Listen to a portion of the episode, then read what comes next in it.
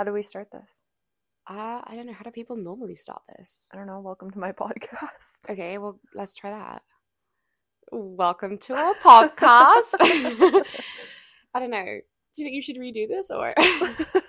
no, I think it's good. okay. All right.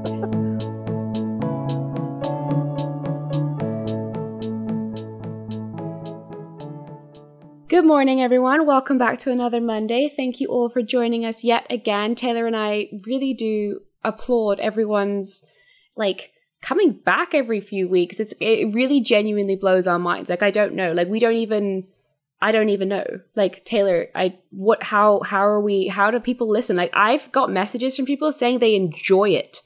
I mean, are you paying them on the side and you just haven't told me? Like what do you what are we what is happening here? I wish I had that amount of money, but I'm just glad that there's somebody out there that likes listening to my voice just as much as I like listening to my own voice too. So Okay, well, that may have gone a little far. It's probably Kyle on the other end that's sending all of these anonymous messages of congratulatory things.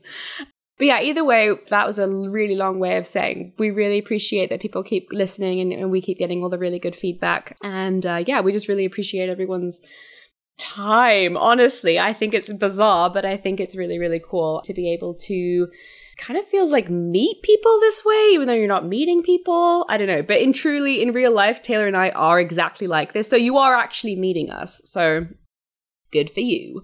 So, as per usual, we've had a random babble about nothing, but it is all to lead up to if you would like to leave us a review, please do so on Apple Podcasts or Spotify. We really appreciate it. Obviously, only nice things, please. And uh, yeah, with that, we will get on with today's show. So, today's episode, we are going to be talking about rescue and the controversial topic of balance training and how that plays into rescue and some of the miscommunications and misunderstandings associated with the pairings of those two and how I think there's just like not enough communication there. And as our guest today, we have someone that I have recently quote unquote met. Her name is Hannah Swain, and she runs a rescue on the coast of BC. And uh, yeah, we are super excited to chat with you. So, hi, Hannah. Hi, it's uh, so nice to be here. I'm honored. See, there's that word again, honored. Like, what the hell? like, what is going on in the universe? But yeah, we genuinely are honored that you came on to chat with us. Why don't you tell us a little bit about yourself and what you do, your rescue? Give us the details. So, I'm Hannah. Monday to Friday, I won't lie, I'm like a very boring human being. Um, I run the accounting department of an engineering firm. It, it, has nothing to do with dogs, but it pays my mortgage. And in my spare time, that's where the passion comes in. And that's where myself and my dear friend Zoe, we run West Coast Paws Dog Rescue. And then on the weekends, I run Unleashed Dog Training, where I'm doing dog training for people in the lower mainland. Okay, well, you're fucking busy. Um Yeah, I will say I don't have a ton of spare time. I was just going to say like do you sleep at all or like are you just constantly just going? Well, I won't lie. I I came out of the gates running real quick at the very beginning and I was you know offering to train in the evenings and offering to train on both days of the weekend and when you work seven days in a row constantly, you do burnout. So I have made smarter adult choices now, and I'm trying to only do one day a week of training, which is hard because I want to do more. It's what I actually really love to do, but it's, you know, we'll get there eventually, but for now, for now this is this is the balance that I got to keep.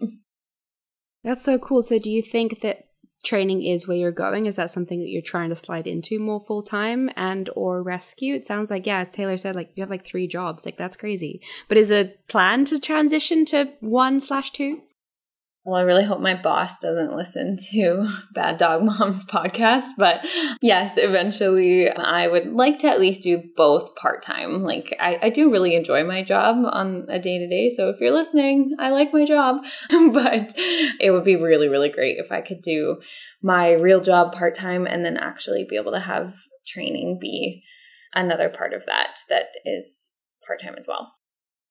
So you mentioned that you run a rescue and I'm just curious as to like how you got started in all of that. You say it's a passion, which I love that. But usually when you talk to rescue organizations, like funding is really hard, it's more stressful, there's a lot of things going on. Is there something that really, really drove you into this direction and something that, like maybe your own rescue, that sparked the joy of rescue? It was kind of a twofold thing. I happened to move out of my parents' house, I guess back in 2018, and they had a dog at the time who I thought was my dog. But, anyways, when I moved out, they were like, ah, we're keeping the dog. So, um, which is fair. She was their dog. But so I was super dog lonely and I just ended up looking for any way that I could help out with dogs. So I ended up starting volunteering with a dog rescue, which is where I ended up meeting my co founding partner. She was the president i was the vice president. Over a couple years we worked our ways up to there.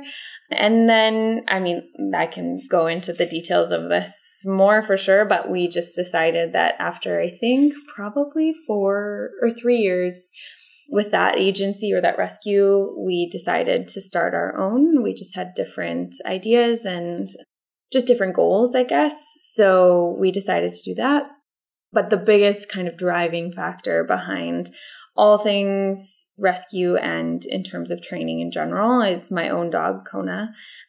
She is originally from Korea and she is just the love of my life, but also a lot of work and has come a very long way, which I always remind myself and try to remember. But an ongoing kind of make work project. And she's just kind of opened my eyes to the need for rescue in general, the need for patience, the need for post adoption support.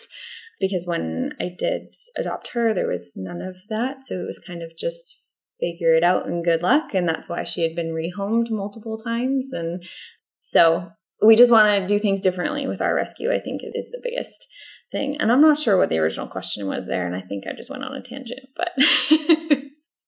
Talking about your own dog is definitely never a tangent here, always welcome, regardless of whatever Taylor and I say at any time. I do want to follow up on a point though, um, because it's actually one of the reasons that Taylor and I really wanted to have you on the show was that you said that when you rescued your dog, that you didn't find there was a lot of support from the rescue, and that that made the transition into your life with Kona much more difficult than maybe it needed to be. So, what were some of the things that, and obviously without like pointing fingers or any of those things, um, what are some of the trends that you have noticed working in rescue that you felt passionate to maybe make a change in? Well, I will say that that was the biggest reason in general that we left the previous organization we were working with and started our own was we felt like the mass amount of numbers was great in in itself of a lot of dogs were coming to their forever homes here and a lot of dogs were being rescued. However it was kind of like as soon as the dog came and was on canadian soil you were a little bit shit out of luck. Like you didn't not to say that there was nothing but there was certainly not what the caliber that we would like to provide to our adopters. So because obviously rescue dogs come in they have reactivity or anxiety or just behaviors that they didn't exhibit when they were in their country of origin. And then we do our very best to prepare adopters to make them aware of the fact that this is going to be a difficult process, regardless of how your dog acts.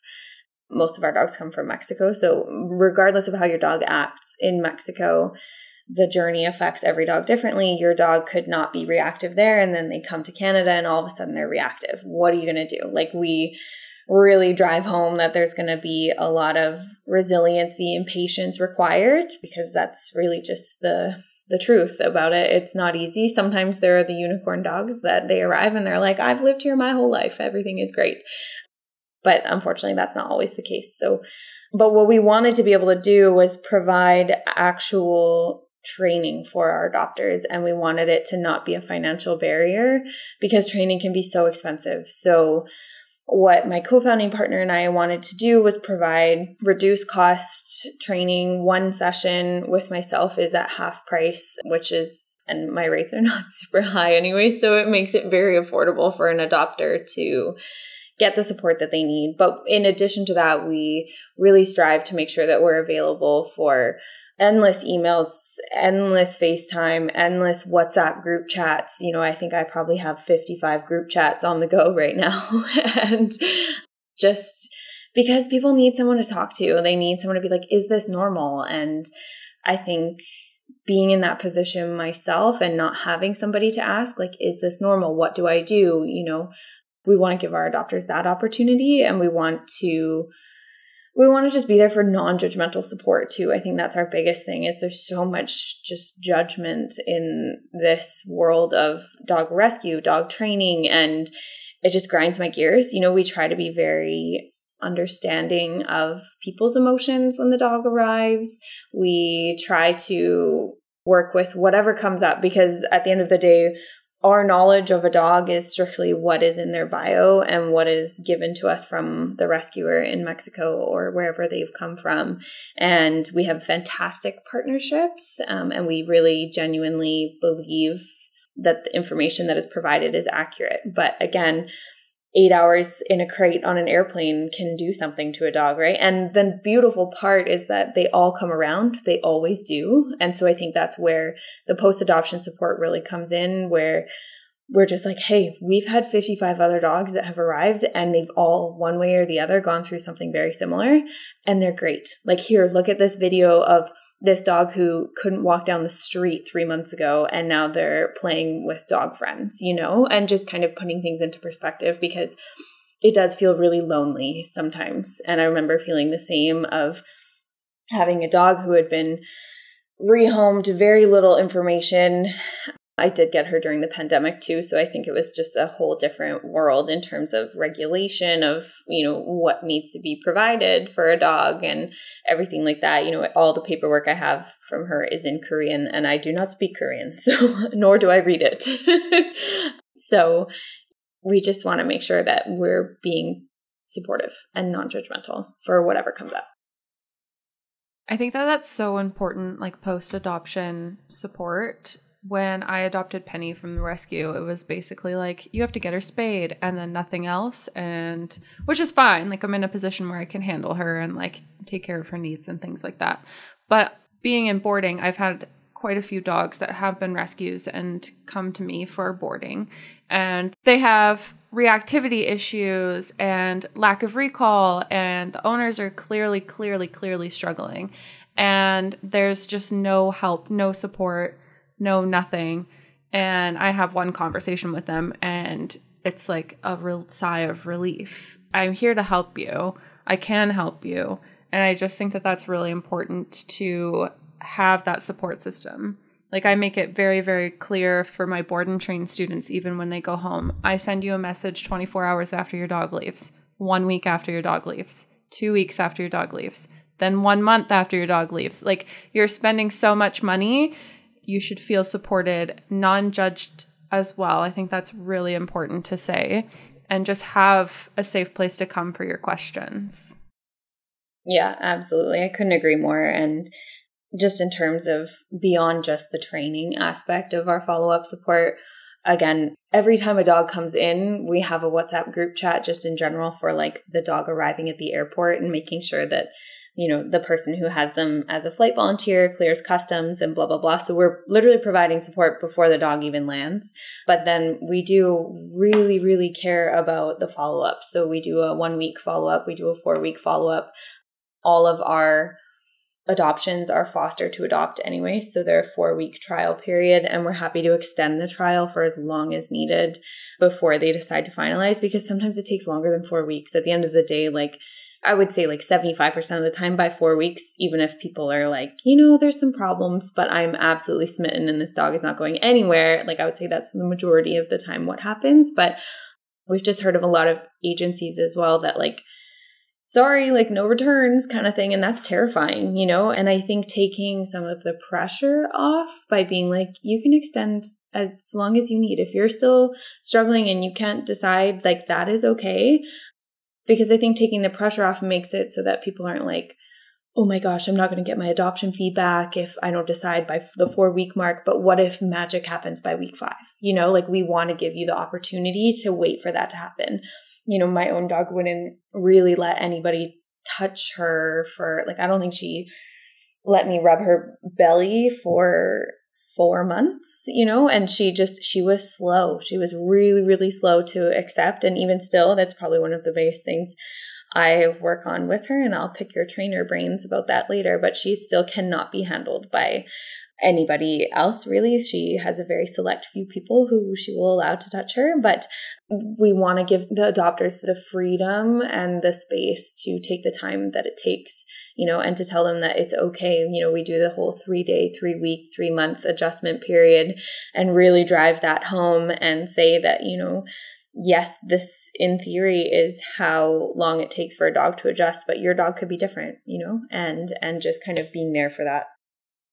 Absolutely agree and i think that it's um it's, you brought up a really good point about the three days three weeks and three months because i've heard that a few times and it is it's a really good rule and even as a base rule people forget it. People are like well my dog is having these issues these issues these issues but when I, ask like oh like how long have you had the dog? Just that simple question oh 10 days yeah that's not the dog that you're going to end up with. Like it's not the dog that you're going to get like a year from now you could not have the dog that you're going to end up with in 10 years. Like it really does vary dog to dog and i think that when you don't know the the story behind the dog and how they got there like you don't know like maybe that dog was beat by someone maybe that dog was attacked by someone. You know like there's meat market dogs there's street dogs there's literal cruelty cases. It's there's so there's such a mixed bag and without knowing and seeing those things and especially like i want to bring up another point as well that with young dogs being adopted uh, we had a um, a trainer on i think oh for for our very first episode lynn. So Lynn was talking about this thing called imprinting, where it's like the first five months of a dog's life, like from birth to being five months old, so much of what the dog is like is affected in those first five months. And when your first five months is this unpredictable roller coaster that has abuse and uh, or neglect or being outside or not ever being around humans or not ever being around dogs, like that has such a big impact on a dog's life fully into the future. And I think that not this is my problem with a lot of rescues is that like not having that support and that understanding and like that lack of judgment is so hard when you don't have any of these presets and this knowledge and then you're just given this dog and not everyone can afford to be a trainer. Most people are nine you know they work nine to five. They work a regular quote unquote job. And that doesn't mean they're not fit to have a dog. Not at all because otherwise no one would have dogs. But it's like where do you find that support is so so crucial. So when i found out that you truly are that i was like oh my god this is amazing. Like this is what it should be. Like this is I, I, this is something i can fully support because i can stand behind it and be like yes this is how you do it. This is what i personally would call ethical rescue in my opinion. Well, that means a lot. First of all, just for starters, that's our, our main goal going forward. And just in terms of starting off our rescue in May of last year was we just wanted to do things differently. You know, we had a lot of things that we admired about the previous agency we were with, but we also had a lot of things that we wanted to do differently and that we wanted to try differently. So, so that means a lot. But touching on like the imprinting part of, we've also noticed that dogs that have flown between the ages of about six months to a year, their reactivity levels when they arrive are pretty well through the roof in terms of six to technically 14 months, depends, I guess, who you ask, but is, is a, a fear period, right? And so if you put a dog in a crate and take them away from everything that they've known, regardless of whether that was a shelter or not, and then you put them on a plane and send them to a new place the adjustment period is so much more substantial than than you would think people are like oh it's a puppy they bounce right back and and they do eventually but these are the ones that you know we've done five six training sessions with and we've had to find a new home for once they're here because the first people weren't equipped and so those are the things that we especially over time, we've also learned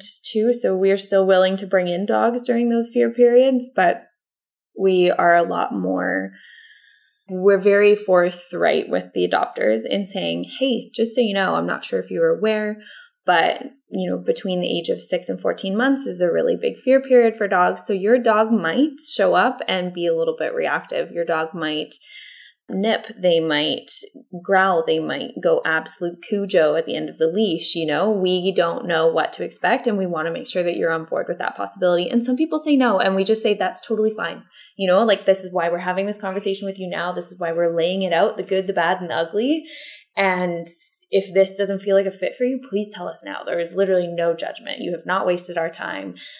Just tell us up front and we're just there's no sugarcoating it. I think that's really what we've learned over time is the real challenge is not necessarily finding the person to apply for the dog. It's finding the person that's going to stick with the dog when it gets hard right? As soon as the dog arrives it's not over right? You don't just get to wash your hands of it I do think that that's really important to have those hard conversations with potential adopters and let them know, like, this is what could happen. There's a possibility of this. And just being extremely honest about what, what could happen is really important. I do know that there are a few rescues out there that just want to place dogs and get them out of their care. Do you think that all dogs, I guess, should be placed in a home just for the fact of being placed in a home. Because I know that like with the with the specific case that Taylor is talking about, it's one of those things where it's like if it found the right home, that would have been the best possible setup. But finding that right home may not have been in the cards necessarily, or it would have had to have had a lot more effort put into it, which the rescue may or may not be willing to do or have the time to do, which again, rescues are busy, organizations super busy, totally understand. But it just brings the question up. It's like, do you think that all dogs should be, could be rescued? I think it's a really good question. It's not an easy question. And this question in itself has led to some tough choices, to be honest. Some dogs, and we're very honest with our rescuers in Mexico, and we have some in Manitoba some dogs, based on what they tell us, you know, this dog has a bite history or this dog needs a yard and needs space to run. This dog is not going to thrive in an apartment. And we're always honest. We're always like, yep, 100%. We will post this dog and we will do our very best to find a home, but we will not sacrifice the quality of the home. That's not in the cards for us. There have been a few really hard situations where we've had a dog that's been posted for six to eight months with no interest, and then you get one application and it's not good. You know, you you give it your best shot, you do the phone interview, you really feel it out and you hope for the best, but we're still not gonna call like we're not we're not gonna make that call. If it's not a good fit, it's not worth crossing your fingers and hoping that it works out because we've seen that end really badly. And I think a lot of perhaps rescues in general, rescue agencies rather, don't necessarily look at breed. And that's tough because we don't often know a breed, but I mean, I can look at a dog and be like, that's probably part pitty. And I can look at my dog from a mile away and be like, she's got border collie in her. And, you know, you have to kind of make a smart and educated choice you know that's not to say i will i will say i live in an apartment with a border collie and I just do a lot of walking. Yes, she absolutely would be happier on a farm, but that's, I guess, where the line is a little bit gray in terms of if we have an adopter for a dog that everything is ticked off the you know to-do list and everything is great except for the house we're not going to discriminate based on that just in general. That one thing alone is not enough for us to be like, okay, it's a no, sorry, because also that would really cross out 99% of the lower mainland population because who is able to afford a home in Vancouver? So we definitely don't discriminate based on that in general, but we do really, really, really believe in feeding the breed need, making sure that your dog gets daily enrichment making sure that your dog gets plenty of stimulation and but not too much. And you know just finding this perfect balance. But long story short to answer your question sometimes there are dogs that we're not able to place and we're not going to we're not going to sacrifice the dog for our own statistic. We're not going to be like, we want to clear these dogs out. We want to get them off our website. We want to turn all these dogs around in three to six months. That's not, that's not the goal. That's not the statistic. We want to make sure that we wait and find the right home. And the, the right home quite often usually does come up. Sometimes the rescuer will be like, Hey, we haven't had any traction on Max for six months. Is it okay if we post him with another agency? Absolutely. We are always okay with that. Like if you want to cross post and as long as you're saying that this dog is also posted with another agency and then you tell us, we are all for that. We just want to find the best home for the dog. So there are some rescues that can be a little bit territorial of like you can only post a dog with me and you can't post it anywhere else. And we're a little bit more loosey goosey with that in terms of really our goal is just to find the right home for the right dog. Haha. Taylor and I both rolled our eyes at that last point, and I know exactly what she's thinking. It's that's that whole don't share clients thing is possibly it's possibly the most annoying thing.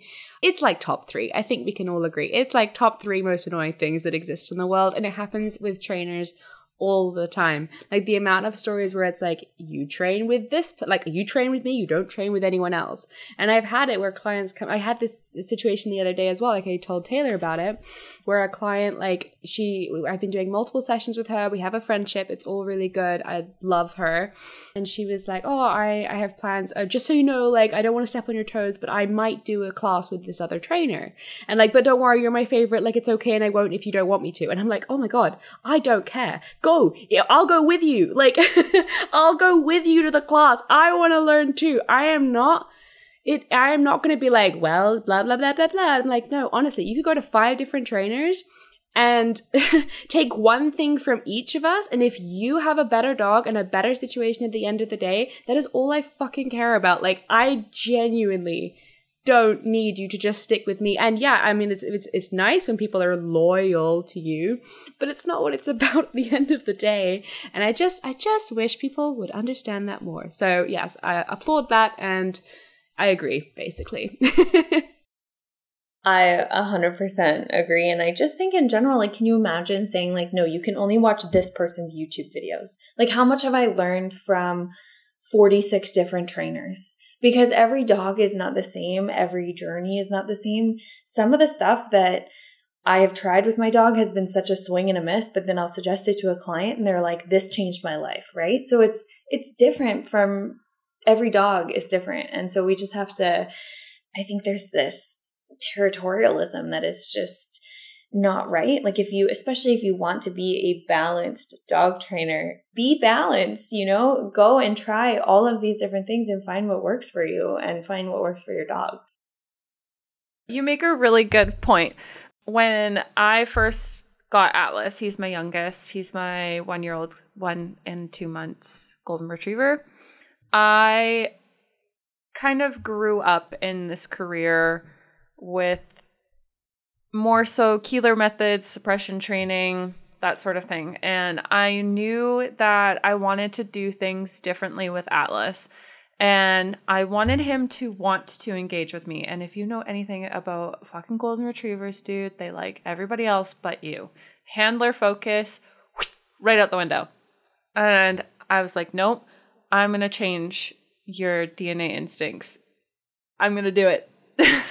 and I did it. I fucking did it. He is so focused on me now, he does not watch where he's walking. That's how focused on me he is. He will run into things. And I did that by reaching out to a pure positive trainer, working on sports, building a relationship with him, treat rewards, doing a clicker, walking him on a back harness. Yeah, he's e collar trained and prong collar trained for sure, 100%. But 95% of the time, he is a pure positive dog. And that's from putting each hand in every single fucking cookie jar that I could possibly find and just throwing them all at him and him finding each one in the yard eventually, if that makes any sense at all. And I love that. Like, even my very first dog that I got from a rescue, I worked with five different trainers. I pulled information from those five different trainers and found something that worked for me. Thankfully, he was super reactive and he drove me to where I am today. But If it weren't for his reactivity, I don't know where I would be. So, very thankful for him. I think I can even attest to that in terms of becoming the dog trainer that I have become. I shadowed multiple different trainers, and the very first person that I shadowed was like, you have to treat this as like trail mix, you know, take the things you like, leave the things you don't expand your knowledge as much as humanly possible. Take as many courses as you can. Follow as many people as you can. Watch as many videos as you can. And then become the trainer that you want to become out of all of that. And so i did a canine coaching diploma program and it was purely positive. And i learned a lot of really great stuff. I learned a lot about body language and genetics and canine learning theory but then I also saw a bunch of holes, right? Holes in the training beyond just general obedience. And that's where you fill that hole with other pieces and find what is going to work for you. I totally agree, Taylor. Like, I would say for the most part, I'm like 90 to 95% positive. And I think that's the biggest stigma around this is that people think like they hear balanced and they panic and they're like, oh my God, you abuse dogs. And that's not what this freaking means, you know? It's not at all what that means. And that's so incredibly frustrating because as a balanced dog trainer, just like you, Taylor, I would do the exact same thing. I would take a course with a purely positive. I would learn from that. But would they do the same to me? Probably not. And and that part is very frustrating because I think we all can learn from each other. We all can apply things in a different way. And I just think a lot of dogs and owners are missing out on sky is the limit potential because of that like corner that people back themselves into, you know? I just have to say something really quick before we run into like a whole tangent and get off like the whole rescue um, choo choo train. I have a lovely, lovely, lovely business office manager. Her name's Terry Lynn. Shout out Terry Lynn. Couldn't live life without you. She said something to me and it has stuck with me ever since she said it. She said, Taylor, you're not a balance trainer, you're a fluid trainer.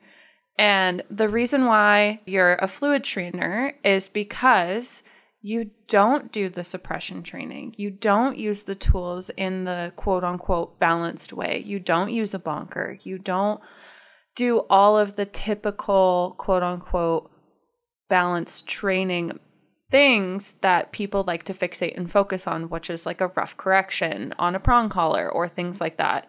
You are fluid because you add clickers, you add food, you add harnesses, you add all of these different things and skill sets, but then you overlay with tools. You add all of these presets.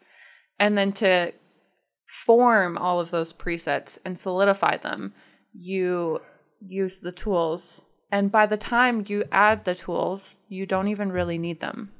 So from now on, we are no longer balanced trainers, we are fluid trainers. I love that term actually. That's really cool. But I did just want to add on to that as well. It's like something that I say to my clients when people are, because a lot of times people will come to me and they've tried positive only and they're like, look, I'm just hitting a wall, or either overall or with this one specific thing. Like, what do you recommend? Or they'll ask me, what do you think about e or sorry, shock collars is the question. What do you think about like yeah like terrible like you know like prong like prong collars and like what do you th- like you know and they always ask me very hesitantly like you know what what do you think you know about this? And, and like oh god like i'm really nervous like give me some insight. And i always explain it to them like it's an insurance policy. Like i don't teach behaviors and I don't form behaviors strictly on tools. You teach the behavior and you form the trust and you build the relationship. And then as your insurance policy, let's use e-collars and recall, for example. Like your dog can be off leash and your dog can be running around and you can teach a rock solid recall without an e-collar. Yeah, sure. But is that going to be rock solid if your dog sees a deer across the highway or if it sees I don't know, whatever it could be, whatever triggers your dog in that moment, no, because a dog is an animal. So that's when you'd bring in the insurance policy. You're going to layer that with an e collar so that you know that you can get your dog back regardless. And I don't think personally a dog can be 100% reliable off leash without an e collar. And like, come for me for saying that, but it's true. Like, you cannot guarantee that your cookies in a high drive dog, overstimulated or in an over arousal state, is going to mean jack shit. And that's not a hit against positive only. Like I said, I teach recall positive only, but it is just something that I, that's how I state it is as, in, as an insurance policy. I think that, I don't know. I don't know. I just, I wouldn't have my dogs off leash with that one. okay. I just thought of the funniest thing. But it might just be funny if it's the whole me. me smelling like cheese again, it's not funny. no, no, no, no. So, rock solid recall. So, the pure positive way that we can teach a rock solid recall from now on is if your dog sees a deer or something on the other side of the highway, is you pull a bunny out of your pocket. oh, I'm so sorry. I just pictured you pulling a bunny out of your pocket for some weird bunny? reason while you're talking about rock solid. like like a rabbit, like like a full grown live animal Yeah. out of my my pocket. How big do you think my pockets are? like I just like I have a fanny pack instead of treats. I just I have live rodents. I do. You have to win that marketing scheme, so you gotta have something live. Just hold it in the air and it'll start squirming and screaming. Your dog will come running Okay, well, back. I'll try that. Um, I'll post a reel, and uh, yeah, I mean, everybody stay tuned. I'm like trying to imagine who, what dog I'm going to test this on that wouldn't get so confused. like, be like, the fuck are you doing with that rabbit? but I mean, you know, again, with the mind of being open, sure, Taylor. it sounds like it could work. okay, we've lost Taylor a little bit. Sometimes I just think I'm really funny, but I fully pictured it. Fully pictured it as you were talking about it. Just, you know, like a rabbit out of a hat. Like, oh, I mean, yeah. I- That's the pure positive way to get your dog back. Maybe not so pure positive for the rabbit. not for the poor rabbit. okay, I feel like we have to get back. We have to get back on track. Please don't try this at home, people. Seek a professional trainer. don't just grab a rabbit. yeah, A rabbit, trainer. Stop. Unsolicited advice.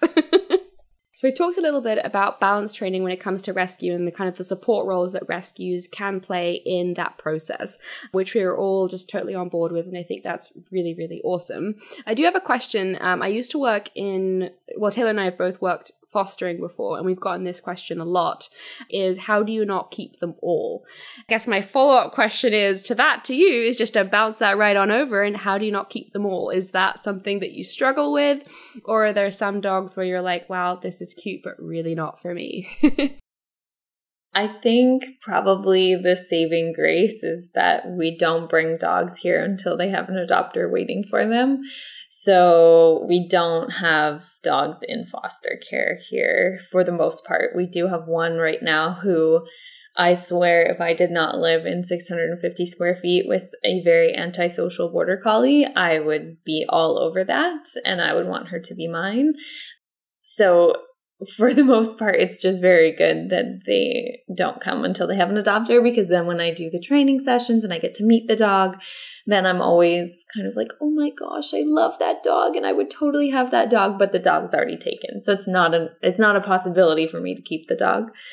I won't lie though, I have definitely fallen in love with many a dog over the years, just in terms of posting them, writing their bios, seeing their videos, because we require really detailed information for our bios. We require a lot of videos before we'll post them. They need to be shown interacting with a human, they need to be shown interacting with dogs. If we're going to claim that a dog is kid or cat tested, we have to have a video proving it. And so each little video that they give you just kind of tugs at your heartstrings. And especially some of the terrible stories of abuse and neglect and dogs being strays and those just in general can just kind of rip your heart out and you just want to give every single one of them a home but it's a really good consolation though knowing that they come here and and that they do have homes waiting for them and the i guess selfish aspect of doing all of our follow-up support is that we get to see lots of videos and lots of photos and get to see them truly flourish in their in their homes and that's probably the the very best reward of all So I guess the short answer is don't do it. Don't keep them in your home if you don't want to Definitely. Yeah. Just don't let them into your house. yeah. It's good advice, honestly. I mean, when you said you worked in rescue, I was like, a lot of people who I know work in rescue have like five or six dogs, or if they're in cats, 16 or 17 cats. And you were like, no, I have one dog. And I'm like, wow, that's impressive. like, wow. I would definitely have more, I think. Kona's my first baby angel, and she does not wish to have siblings because she's dog reactive and mm, kind of just in general an asshole. So she definitely is not the one that's gonna gonna want lots of fur siblings. So except cats, she actually seems to be fine with cats, which is interesting, and I would not have expected it. Nor did I need it because I don't have cats, but that's fine. Dang, I was going to say I'd love to foster for you, but if you don't have any dogs that are here, then maybe I'm better off not fostering though, because I have apparently two foster fails if you include Atlas. So Well, we will bring them in if we have fosters. We just never have fosters available. So now I'll hit you up. yeah, I could help in September because I'm too crazy for the um, the summertime. But definitely, I'd be happy to help. That's really great to know. Thank you so much. We also, it's nice to have people kind of in our back pocket for those rare scenarios where sometimes people just suck. And, you know, we have had a few returns after three days where people are like, nope, it's not a good fit, get the dog gone. And that's when you really urgently need fosters. So that's really good to know. I am on Vancouver Island, so Victoria. So not. I think you're Vancouver. You said so, not very far away. Yeah, not not far at all. I will take a dog on the ferry for you. I have a lot of clients that come over from Vancouver actually to board with me, so you could probably just hitch a ride with one of them. it's a great plan. That's actually how I met Hannah originally, was because I currently have a I guess we can call her a foster, a foster dog from her rescue. And yeah, she's really sweet. She's doing so well. And like you saying that stuff about the videos, I'm like, okay, I gotta get that, and I gotta get that, and I gotta get that. Like making content is is really hard. Like it's not like going to war hard, but it's like, oh my god, if something is if I'm gonna forget something, it's making content. But I, I, I will do it. There's actually some really, really cute photo like photos. Yeah, cute photos and cute videos. And I have the cat one already the people one she still hates everybody but me and Kyle. so we will work on that. That definitely like that whole experience of working with you and, and having her currently is just yeah, like you definitely everything that you're saying is 100% true and like the support is super amazing and uh, yeah, I just love working with you. So would do again, would recommend. well, I love that. I definitely appreciate that. Florence, you've been so incredibly understanding and just a really great resource and and everything. So we are incredibly appreciative to you because we don't know anybody in Armstrong. Nobody does. I don't even know anybody in Armstrong, to be honest with you. That's why I still have Taylor as a friend, clearly. I have to go far and wide to search. Rude. That's it. This is our last podcast. See you later. kind regards, bad dog moms. So we've talked a little bit about balance, how you do balance training and you offer training for your adoptees and your passion with rescue. How do you find collaborating both of them together? Do you find that you get a good amount of feedback? Do you find that your adoptees appreciate the fact that they can also rely on you for training advice and things like that? Like tell us a little bit about that. Honestly, it's been a pretty smooth transition. We've really heard nothing but good feedback in terms of people don't really have to go looking for a trainer because there's one literally right in front of them. But that's also not to say, like, we do have dogs who have gone to homes in the interior and on Vancouver Island, and we do have some in Washington. So those ones were very upfront about the fact that while we can provide virtual support, we won't be able to do in person support in terms of training. We do have a few connections. We have one trainer that we know of on the island that we can recommend, and we have one in the interior as well. But in terms of what we tell our adopters too is as soon as a dog is booked on a flight to come to Vancouver or sometimes Seattle, um, the adopter gets sent a partnership package from us. So we just have like various partnerships with veterinarians and some retail partnerships like 25% off Vessies so that your feet don't get wet while you walk your dog. And we have a few partnerships with three trainers. So we just like to give them as options to our adopters so that they do have options, they have choices. But for the most part, in the lower mainland, all of our adopters have just come to me, which has been really, really great. It's been a really cool opportunity to get to actually meet the dogs that come. But I would say about half of our adopters um, do contact us for post adoption support in, in the form of in person training.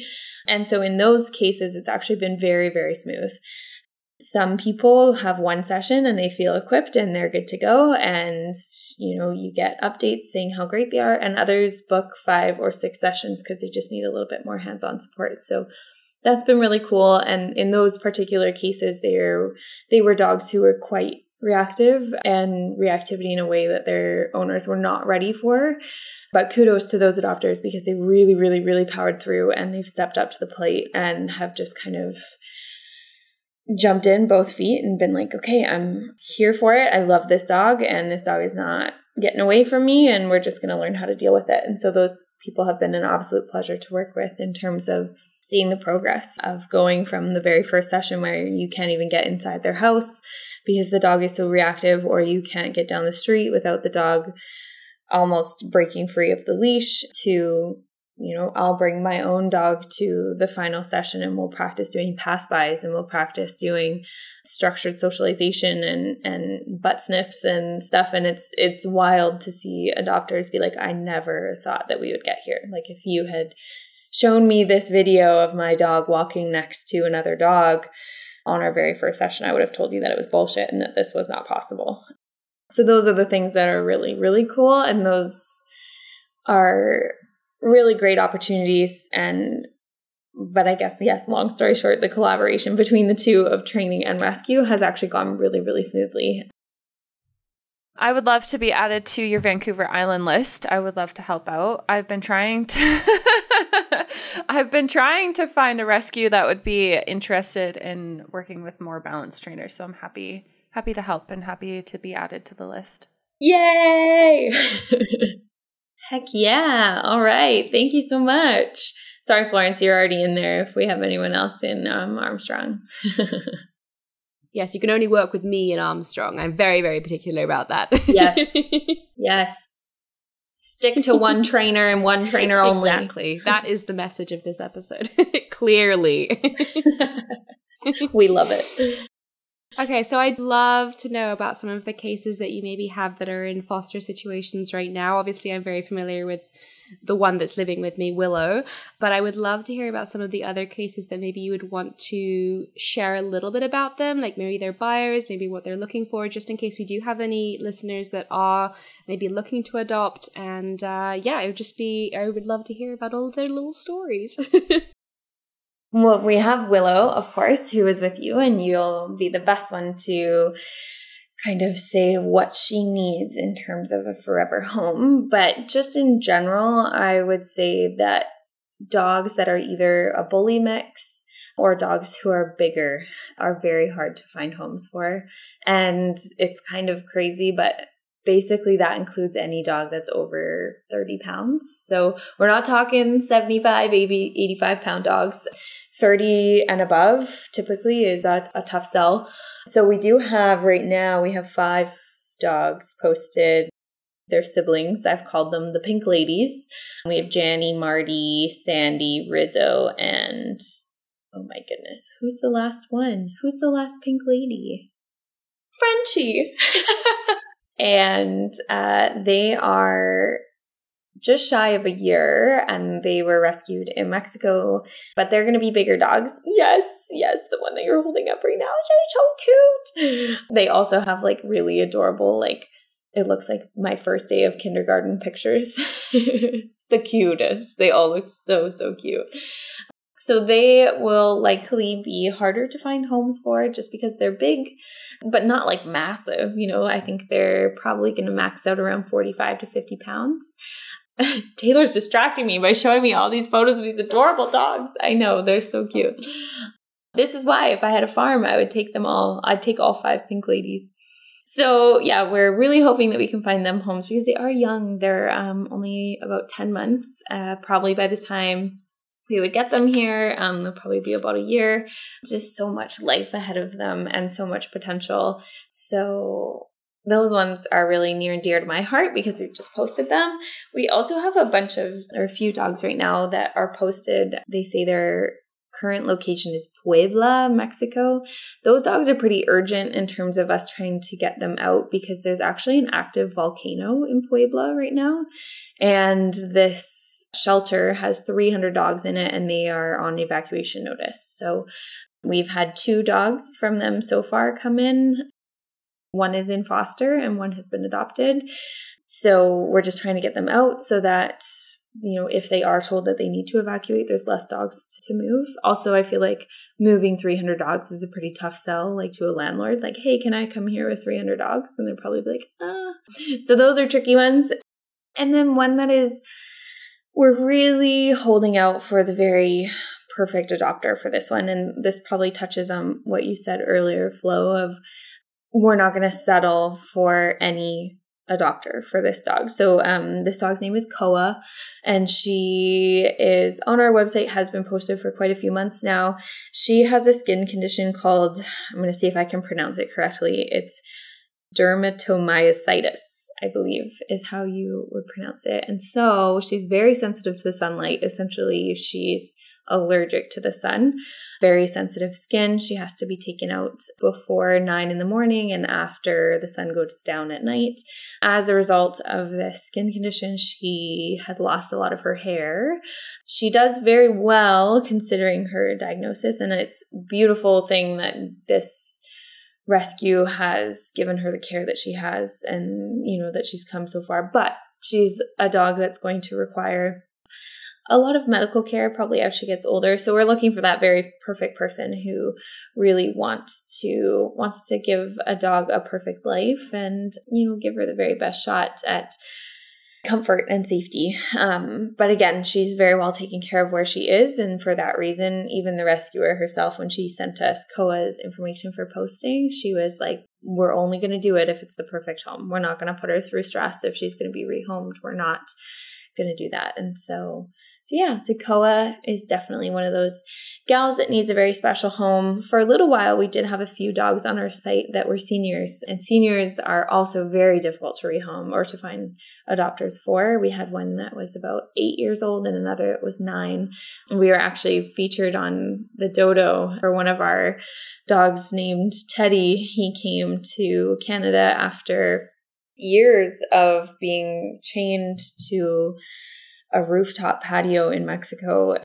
There's just horrible photos and videos of he's a like a poodle mix and his hair was so incredibly matted like you could barely tell that there was an animal under there like that you, you, like he had so much hair that just had been unkept for for years and years and years anyway so they got him all rescued and fixed up and he got a smoking haircut and then we were like okay let's find him a home and again that was one that took a really long time and but we held out hope and he is living his very best life he has two parents who literally dote on him and love him. They even think he's going to become a therapy dog at an old folks' home. It's literally just absolutely the best. Yeah, so those are the ones that help get you through and and their you know inspiration for going forward of you know knowing that being patient usually does pay off and we we do find the perfect home. It just takes time. Oh my god i'm like i have all the feels from like all of those stories. I was like oh my god the pink ladies and like blah, blah, blah, blah, like my heart and like obviously taylor has to take taylor's taking one. That, that looks exactly like the kind of dog that taylor wants. Like all jokes aside that looks like the dog that taylor wants bar none, more or less. Uh, so there you go. There's one home done for you. I think she wants Frenchie. so there, sorted for one. So there will be f- four of the remaining five uh, pink ladies are up for adoption. I was like, oh, that's so sweet. And then the next dog you told us about, I was like, oh my god, that one's really sweet. And then poor Koa, I'm like, oh my god, my heart. And then the Dodo story, like about the the poodle, and it's like, I watch those. They come up on my on my like all my pages, and I'm like, oh my god, that's so sweet. And it's like it's so cool seeing those stories. Yeah, those are the ones that like suck you in, and you just yeah, then you're like, I've been on Facebook for two hours and 46 minutes, and I have tears streaming down my face because of all these beautiful stories. Dodo should definitely come with like not a content warning, but definitely like precautions that you could be there for hours of just adorable, sweet, heart melting content. And also, like, check your daily emotion, you know, like, are you feeling equipped to deal with this today? Yeah. 100%, yes or no. so, yeah, thank you so much for sharing those stories. That's really, really cool. And of course, we will be posting, we'll send links to everything. We'll like blow up our social media with our I don't know, a few followers and do what we can to share those stories around. And uh, Taylor was obviously given a home to one of them. So I mean, I Thanks, feel like Taylor. we've done we've done we've done a decent amount. she's nodding seriously. The listeners can't see this, but yeah, she's got her serious Taylor face on. If Kyle wouldn't kill me, I would take her tomorrow, but Kyle will kill me. So, you know what? It's kind of worth it I to be dead over a dog. So send her. Okay, I do have one question because we kind of were, when we were chatting on the phone, the story of like, oh, are you a balance trainer? Are you a balance trainer? That kind of came up, and we are like, oh my god! And then we started talking about different methods and different things that we do that we wish there was more light on, and e-collars came up. So my question is, how do you feel about e-collars? You said you were fairly new to them. What kind of advice would you give people who may be looking into e-collar training, and how do you think they could play a role in in training, rescue, life generally? I'm pretty new to it, so I'm not going to pretend to be an expert by any means. I did take two online programs just because I wanted to. It's kind of how I roll. I like to do the kind of the book smart learning first, and then I like to try it myself and then apply it before I then teach it to clients and other dogs as well. So I did a ton of research. I know the last time I spoke with you, I was kind of hemming and hawing between whether I wanted to go with the Dogtra 280C or the Mini Educator after having both on my kitchen counter for a week and putting both stims on myself and taking myself for a walk with both of them on and testing it out. Um, I decided to keep the mini educator and I'm really happy with it so far. I've just been kind of working with Kona and finding her conditioning level, which has been kind of a roller coaster because it's really interesting seeing everything in courses and stuff telling you how to do certain things. And then I'm like, they did not say that it would be this hard.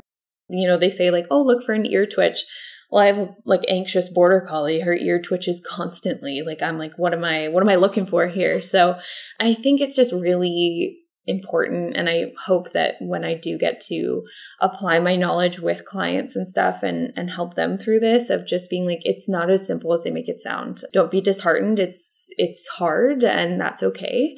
I've also bought multiple different collars to put on it because i feel like it's uncomfortable. I've gone with the bungee. I've got a different one here with a clip and you know it's there's so much information and it's just finding what works in terms of you know what contact points are you using? I've tried three now, you know, and just finding out what works. And I, I want to be able to eventually work with clients in finding what works for each specific dog. I don't think that there's a blanket statement of what's going to work for every single dog. So, but yeah, I think that there's huge benefits of e-collar training, which is why I wanted to e-collar train Kona myself. Off leash recall is a huge thing, of course, but I think even more than that, I just want to be able to communicate with her in a language that she understands. I feel like you watch dogs eh, interact with other dogs and they use their teeth and they are vocal and they mouth and, you know, dogs listen to that kind of correction and they respect that kind of correction. And I find it very frustrating that we now, it seems, live in a world where it's not okay to communicate with our dogs in a language that they understand, which is physically, right? Like we can yell at them all day or talk to them all day and beautiful sing-songy voices and give them treats and stuff but that's not how dogs communicate right they communicate physically and so i want to be able to help dogs function with the e-collar on like a conditioning level. It's not supposed to be aversive all the time. Like that's not the point at all. So I'm just really excited to see where it goes. One thing that you said is finding your dog's conditioning level and how much of a struggle that was for you because of your dog's twitching ears all the time. What I like to do when I'm training is I like to find their perception level. So their perception level is where you find that ear twitch, the tail flipping, could be them getting up, them looking behind them, it could be anything. That's really good to know, actually, because what I did end up doing was I got Kona in, I let her just settle on her own. She was probably near asleep. And then I started working my way up on the collar. And actually, at a two, she stood up. And I was like, okay, that's us. and I wasn't expecting it to be that low. She's very sensitive. So I guess I should have expected it. But yeah, a three is too much for her. And, and a two seems just about right. Yeah, so I think that that's also really important is to figure out like where your dog's perception level is and then you have a working level which is where they'll actually work at the stimulants that you're giving them. But when I'm first training a dog on an e-collar, let's say for instance their perception level is a 10. I actually dial down to a 5 and then start working them on that. So I take their perception level where they just feel it and notice it. And I dial down even more because what I find works for me and might not work for everybody else is I'm going to now apply a whole lot of pressure really soon in certain cases, in certain scenarios. So if I'm asking for a down, I'm already a stranger that you've never met. There's one pressure right there. I'm also now applying leash pressure. That's a second pressure. Now you're also getting a third pressure, which is this e collar that you've never felt before. So why not, you know, eliminate a little bit of that third one and make that down a little bit easier and then slowly bring up your stimulants. So they're feeling it, but not necessarily working for it. Does that make sense? Absolutely. And I think, especially, again, it's going to be a case by case basis depending on each dog. But I know with Kona in particular, she's definitely the type that if you do too much too fast, she'll shut down. So I'm going super, super slow. I think this is now week two of I have not gone above a two. It's not enough to make her feel even remotely uncomfortable. Um, and we're only using it on commands that she already knows. So place, recall, and sit and heel. I've been incorporating it. There's kind of like a quiet field near my house, so I'll take her out and we'll work on heel with it. But again, not going anywhere above a two at this point because I want it to be a positive association. She's definitely the type of dog that, you know, I had to get a new place bed, like an elevated bed for her because she was terrified of the last one because she had a bad encounter with it. Like she just sat on it wrong and it pinched her tail or something and boom, it's gone. We got to throw it away. It's done. You're never going to be okay. Yeah, I think that's one of the common misconceptions that a lot of people have when they don't aren't familiar with e-collars when they're just starting out like and you don't have maybe let's say a trainer or even a dog industry background. I think it the tool sounds a lot scarier than it actually is and I think that I mean, what it used to be is a shock collar. It definitely used to be like when we're like Taylor mentioned the Koehler method earlier, and kind of going back to that, and it was very averse and it and it was very corrective. And I think that people have those associations for a reason, for sure, but that the times are changing and that education needs to change and update people alongside that as well. So I think that people are always really surprised at either how low their dog can feel it or how high their dog can feel it. And one of the main messages that I, I tr- try and bring across is that it doesn't matter if your dog feels it and doesn't care at a 50 or feels it and doesn't care at a 2. That is what works for them. It doesn't mean that I'm frying your dog at a 50. Like at, uh, any golden retriever, for example, doesn't give a single shit. Not a single shit until it's like way up in the double digits. And even then, yeah, see? 68 on Taylor's e-collar right now that's attached to Atlas or Striker? Atlas.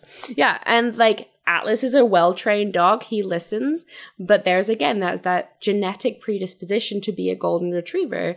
And like not that there's anything wrong with that, but rising to that level, there's nothing wrong with that either, right? yeah, there's Atlas. what a poof. He's so cute. oh my god, he's so adorable. I have a question for you, Taylor. So if he's at a 68, what contact points are you using?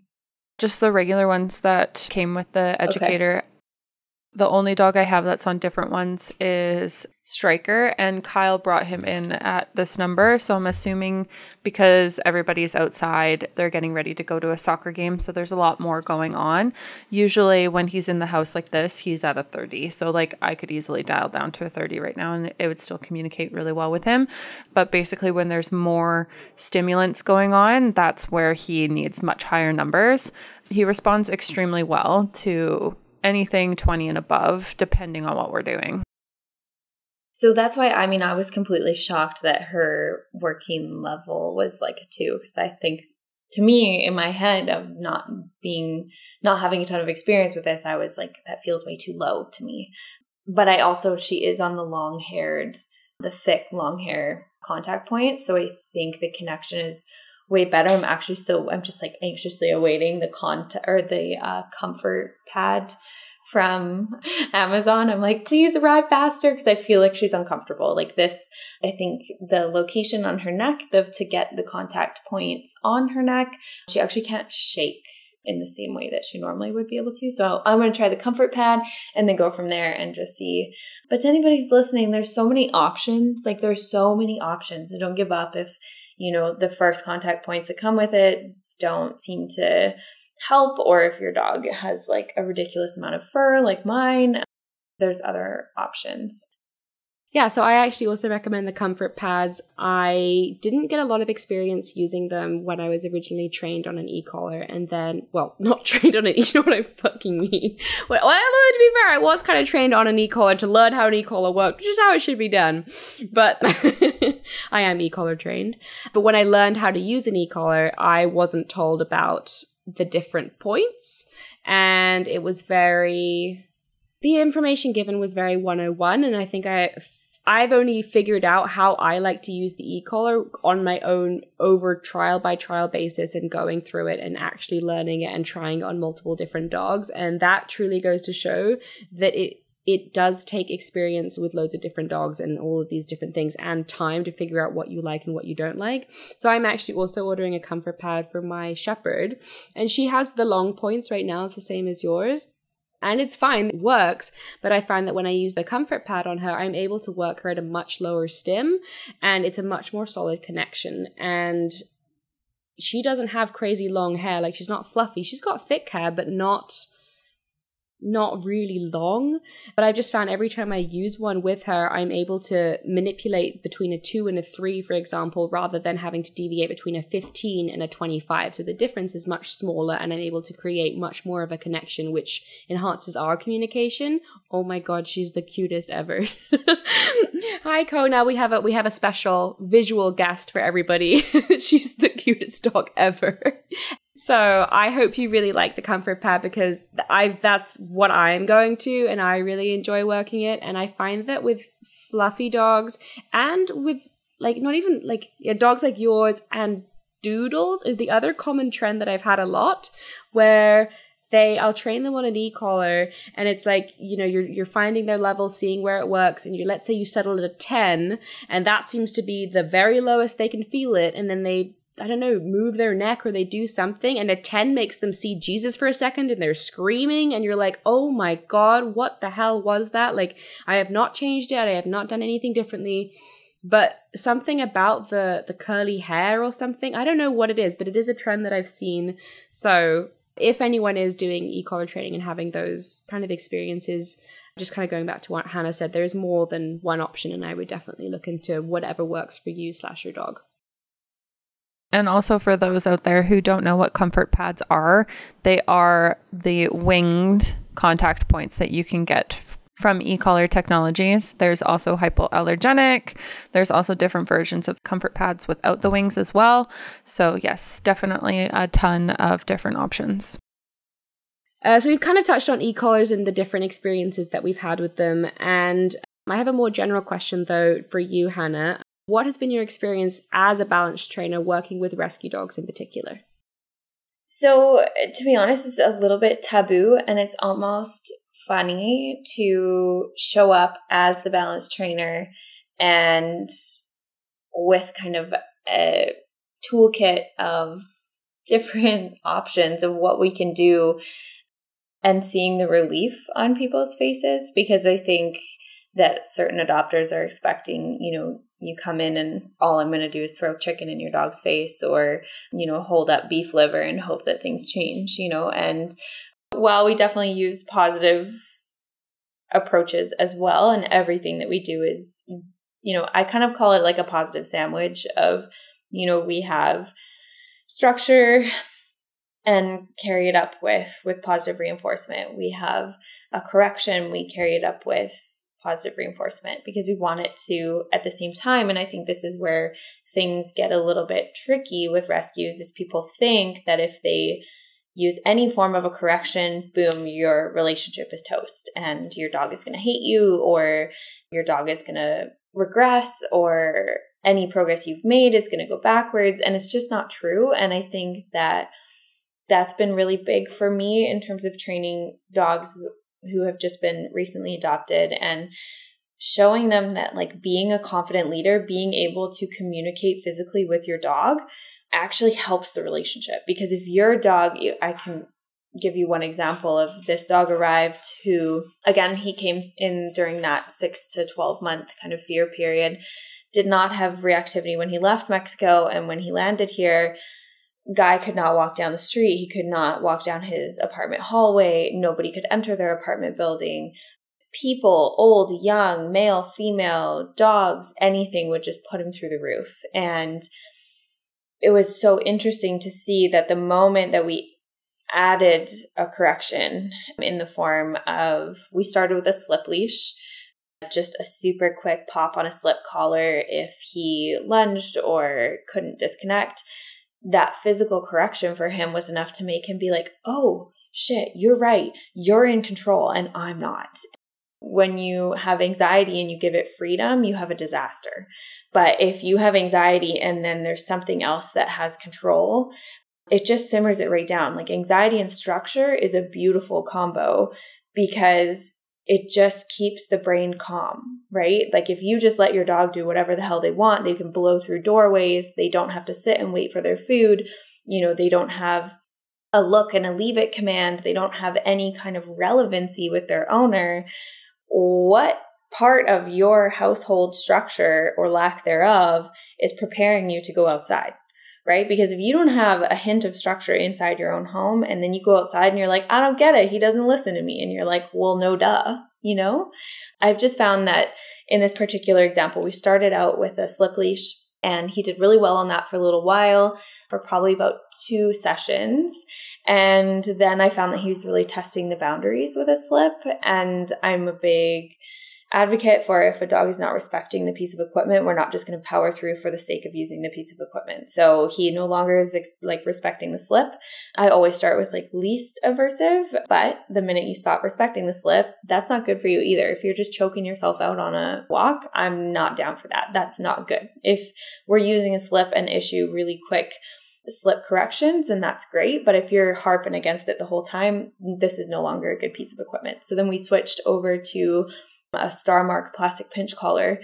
And immediately, like you almost could see the dog go from this agitated, anxious state of he didn't feel like he had direction. You put this on him, and there's literally not even any pressure on it, and he's just calm. Like, not ears back, not submissive, not sad, just calm. And I think, especially for this dog in particular, and that's not to say that it would be the same for every single dog, but this dog was separated from his mom at a really young age. And I think this actually gave kind of a stimulation to him in terms of like what a mother dog would do on a puppy and saying, you know, nope, that's not the behavior we're doing right now. A little quick chomp on the neck of telling somebody to knock it off. And boom, he's calm. He's like, okay, I have direction. Immediately, his connection with his dad was way better. He's able to make eye contact. And that was actually the day that we went from I'm standing there with my dog 45 feet away and we would not have been able to get closer. And then we're doing a parallel walk, right? It's just like being able to communicate with your dog using tools that they understand. And to anybody listening, like a plastic pinch collar is basically like a step down from a prong collar. Similar mechanism, different sensation, I guess, in a more toned down kind of way.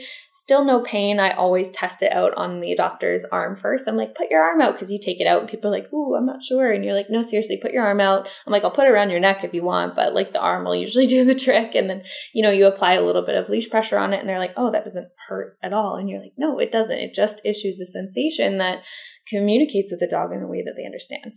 So once, you know, we had the adopter on board, we put it on him and really just great results. And so it was just really, really cool to see in that way of, you know, going from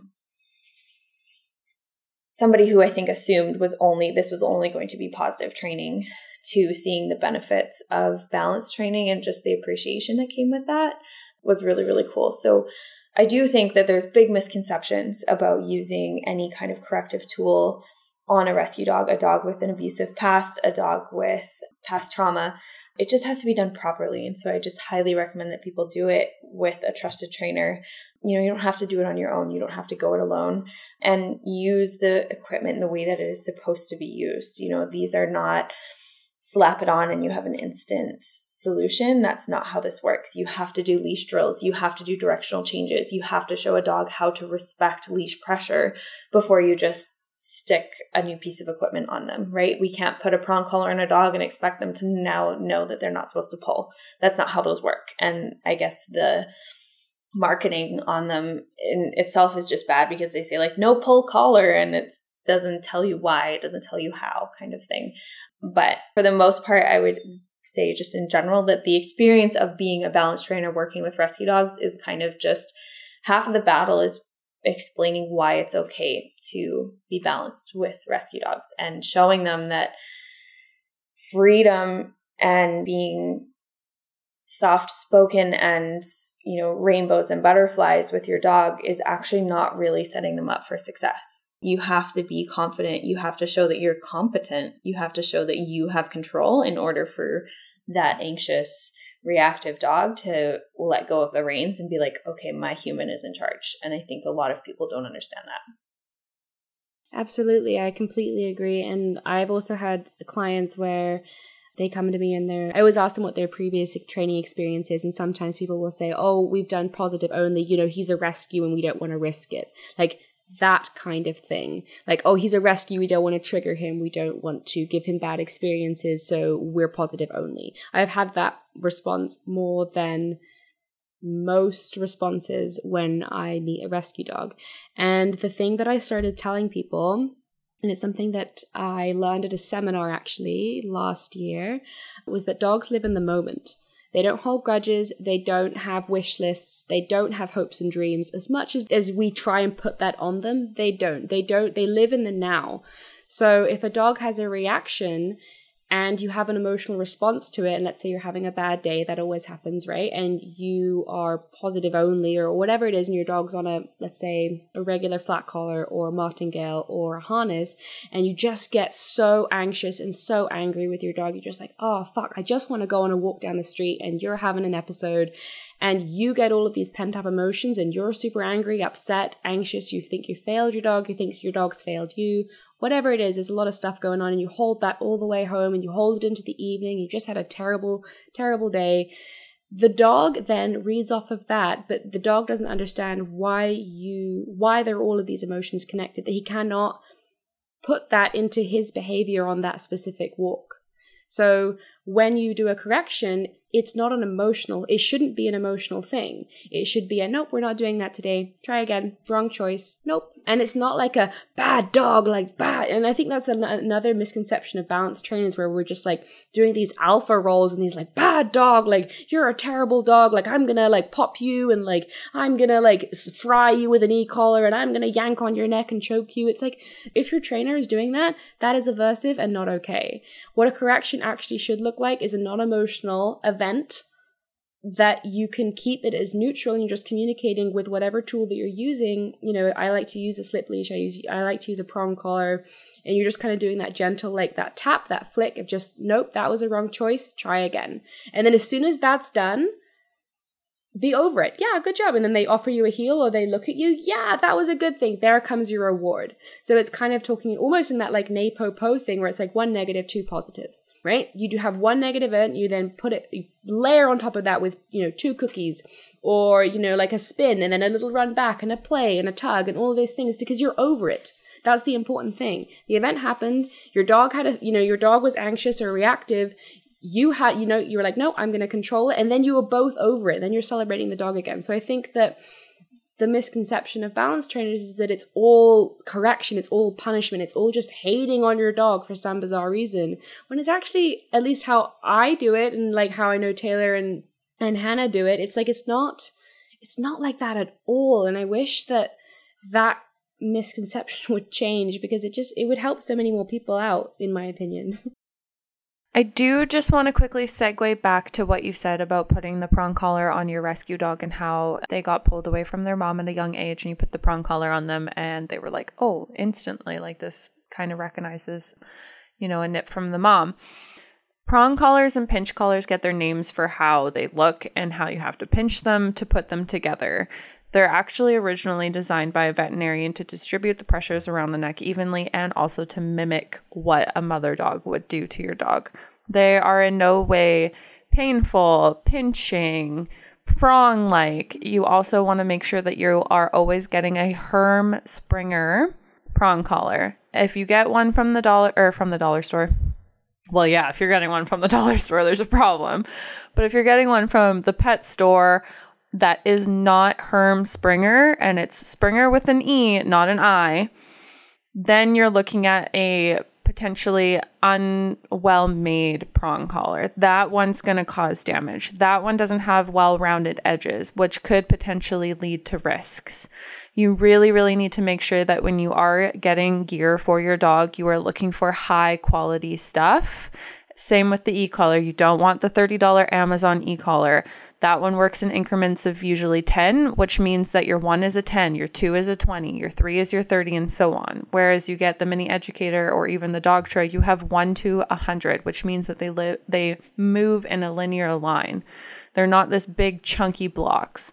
So when you're looking at gear for your dog, spend the fucking money do not cheap out on gear for your dog. Would you cheap out on a pair of shoes that you need to go on a 3-day hiking event on or a like 2-week backpacking trip across Europe? You're not going to look for the $5 Nikes dupe brand. You're going to look for the fucking expensive good shit that's going to give you support that you need. Do that for your dog as well. Yes, exactly, Taylor. Preach. I love, yeah, we're just like Hannah and I are just applauding on the screen here because absolutely to everything that you just said. And yeah, just don't cheap out, people. Don't cheap out on your trainers. Do your research with rescues or breeders, whatever you decide to do. Just don't cheap out on your experience or your dog's experience in any of the categories because that is where a lot of the problems come up and it's just avoidable. So yeah. Okay, well, we are rounding up our episode here. So I just want to ask Hannah, do you have any kind of pearls of wisdom, anything that you'd maybe want to leave our listeners with that you just think if they took anything away from anything that we've talked about or even something else that you've experienced in your life as a trainer or, or with rescue that you'd want them to know, what would that be? Oh boy, I mean, to sum it all up, I just think the biggest takeaway should be to just give balance training a shot. If your balance trainer that you have found is truly balanced, they will listen to you, they will listen to what you are comfortable with, and they won't push that. So just give it give it a shot and you might see a whole new avenue of potential for your dog that you didn't think was possible. Yeah, I think that's a really good point to leave everyone with. Just leave your options open and do your research. So, of course, we're going to link Hannah and West Coast Paws Rescue. All of their socials will be in our show notes that you can find below um, on whatever app you're listening to, as well as linked in all of our social media posts. So, feel free to give her a follow, um, a like, have a look at some of those dogs that are up for adoption. Um, there's definitely a few, a few of them we mentioned today. There's going to be some ones that are also just up on the site. So, Hannah, do you want to just plug some of your socials and maybe your website name so people know where to find you and to reach out if there's any more information? I'm just at Unleashed DT for training. And West Coast Paws Dog Rescue is at WCP Dog Rescue. Amazing. Okay, well, thank you so, so much for being on the show, Hannah. We really, really appreciate it. And it's been such a fun conversation. And I swear we could probably chat for hours. And we'd absolutely love to have you on again if you can put up with us. And uh, yeah, thank you so much for giving us your time on this Friday or on this Monday, sorry. we are the Bad Dog Moms. Kind regards.